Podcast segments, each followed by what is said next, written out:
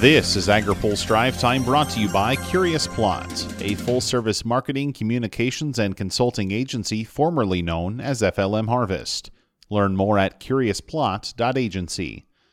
Good Monday afternoon. I'm Spencer Chase. The Department of Agriculture is rolling out the largest permanent benefits increase in the history of the Supplemental Nutrition Assistance Program. The increase comes through a reevaluation of the Thrifty Food Plan used to calculate SNAP benefits. Ag Secretary Tom Vilsack announced the move this morning and said the increase is based on how recipients are using the program the numbers are what the numbers are. And we are very confident in the legal authority given under the SNAP legislation to be able to make the decisions that we made relative to this particular evaluation. And we think it accurately reflects the real world. When you essentially structure it in some other way, you're trying to fit the SNAP program into a different, necessarily, you you potentially could be trying to put the SNAP program into a different reality here. The reality is that families today aren't spending a lot of time in the kitchen preparing things from scratch as they may have done years ago. He says the change comes through a request from Congress in the 2018 Farm Bill to reevaluate the pricing model by 2022 and every five years to follow. But the Republican leaders of the House and Senate Ag committees are already calling on the Government Accountability Office to look into the Biden administration's review. There's more on the change in our story on agripulse.com. The legal battle over Roundup use and its possible link to cancer cases has added another chapter. Bayer has petitioned the Supreme Court for a review of one of the first cases on the matter, where a California man secured a ruling finding the company failed to adequately warn him of the possible health risks of the pesticide. Steve Davies has more in his story on agripulse.com. Biofuel stakeholders are getting frustrated at the lack of action from the Biden administration on annual blending targets. AgriPulse's Ben Nuelle has more. Biofuel groups are growing tired of waiting on the Environmental Protection Agency to release renewable volume obligation proposals for 2021 and 2022.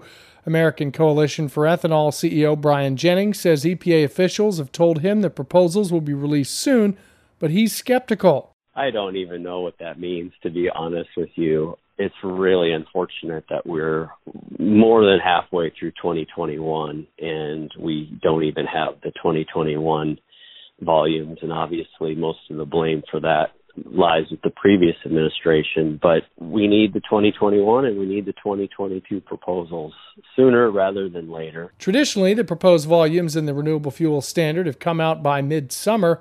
They must be finalized by November 30th the delay injects uncertainty into the the marketplace and that impacts you know the the success or lack thereof of of renewable fuel producers it's not it's not obviously just ethanol producers it's other producers of of renewable fuels that qualify under the under the RFS ACE is hosting its annual conference later this week in Minneapolis, where the group also plans to showcase the carbon reduction benefits of biofuels and the need to increase ethanol blends in gasoline.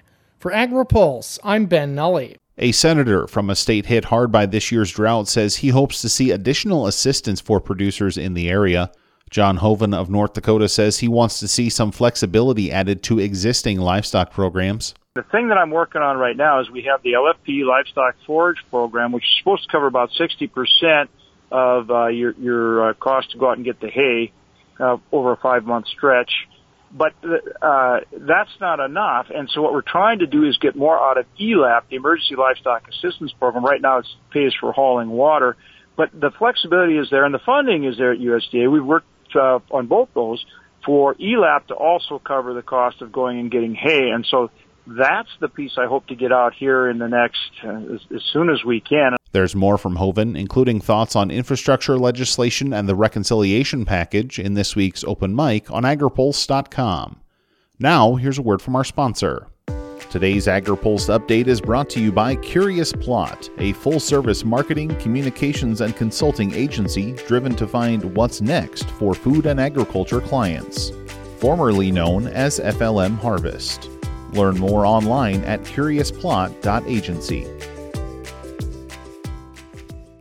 That's all for today's drive time.